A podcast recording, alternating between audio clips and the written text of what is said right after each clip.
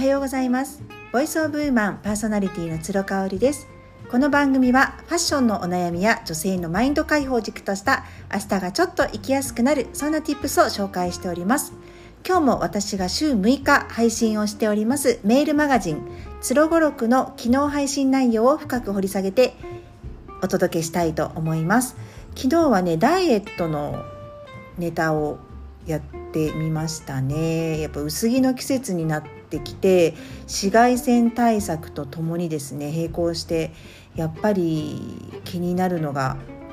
体型維持ですよね。体型維持というかちょっとスリミング化計画というかねそんな感じ。私ねあのダイエットセミナーをやっていたこともあってね結構知識はたくさんあるんですよ。そのマインドで痩せるとかねそういったことがね結構自分の中でもはっきりとあの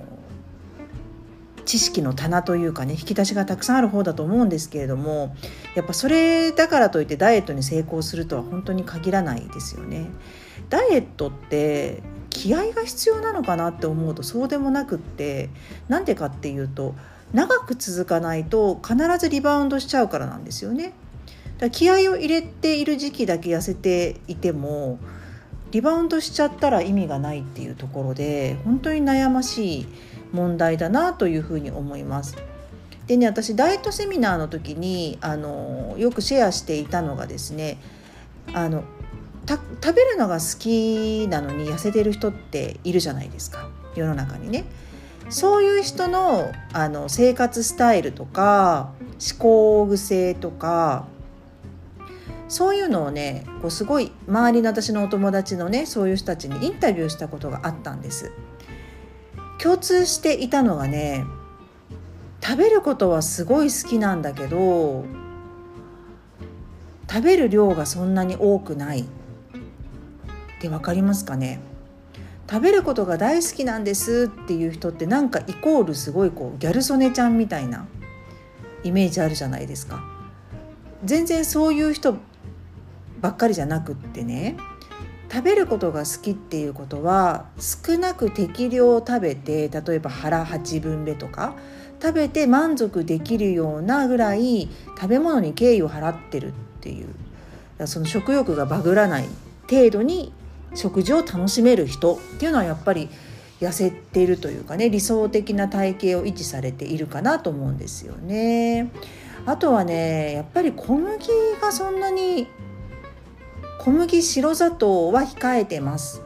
ご飯はしっかり食べ食べますっていう人が多かったかなっていう気がしますね。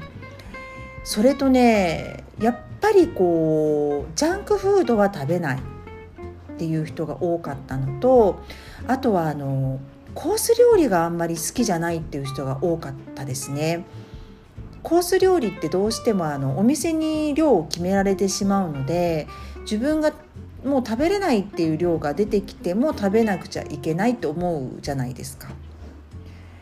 だからね痩せている方って食べることが大好きで痩せてる方ってまずコース料理を出すお店は好きじゃないですよね。できたらアラカルトでっていうのを希望される特に夜ねランチはまだ食べられても夜はもう無理っていう感じの人が多いかなっていう気がしますね。そうそれでねあの私個人的にはですねそのやっぱりリバウンドをしないダイエット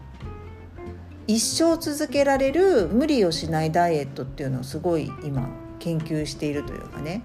あの編み出そうとしているわけです。やっぱりね一ついいなって思うのは運動との並行ですね運動することとあとは、うん、あの汁物をねしっかり野菜たくさんの汁物を食べて先に食べてそこからタンパク質取るようにして炭水化物みたいな流れがいいのかなっていうふうに思いますね。セルフケアのねマッサージを毎日のように自分でしておりましてあのお腹周りね結構その浮き輪的なお肉ついちゃってるんですよ私内臓脂肪もすごくあるのでねただね下っ腹だけはねすごい食べてる割にはそんなについてないかなって思うのが毎日のねセルフケアのマッサージとあとはあのピラティスで体のアライメンアライメントを整えてるからだというふうにこれはねはっきりと言えますね。下っ腹がねぽっこりしているとそれだけでねお洋服のシルエットにすっごい影響するんですね。なので全体的にこうぽっちゃりしててもあの下っ腹がね出てないとねデニムも結構かっこよくね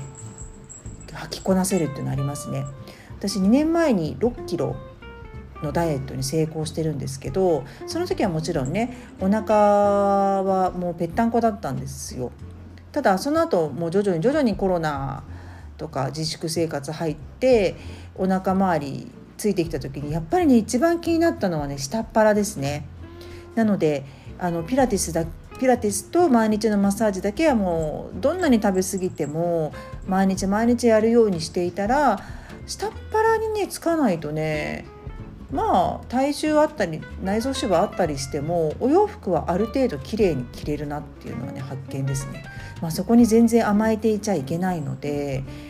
できたらね梅雨入りぐらい6月ぐらいまでにはもうちょっと体を絞りたいなと冬の間にねあのあんまりこういつもお肉のつかない二の腕もちょっとぽちゃっとしてきちゃってるかなっていう感じなのでその辺りはね無理をせずねあの例えばすごい食べ過ぎちゃったとしてもそれで自暴自棄にならないで、まあ、次の日からまたあのリセットして始めようみたいなもうそれの繰り返ししかないなっていうふうに思います。もう我慢するとね本当にそのツケが後からガーンと回ってきてまとめてばあの爆食いうんあのしてしまうのでそれだけは避けたいなっていうふうに思います。もうゆるっとね自分に負荷をかけない形であのやっていきたいなっていうふうに思います。今日も最後まで聞いていただいてありがとうございました。それではまた明日。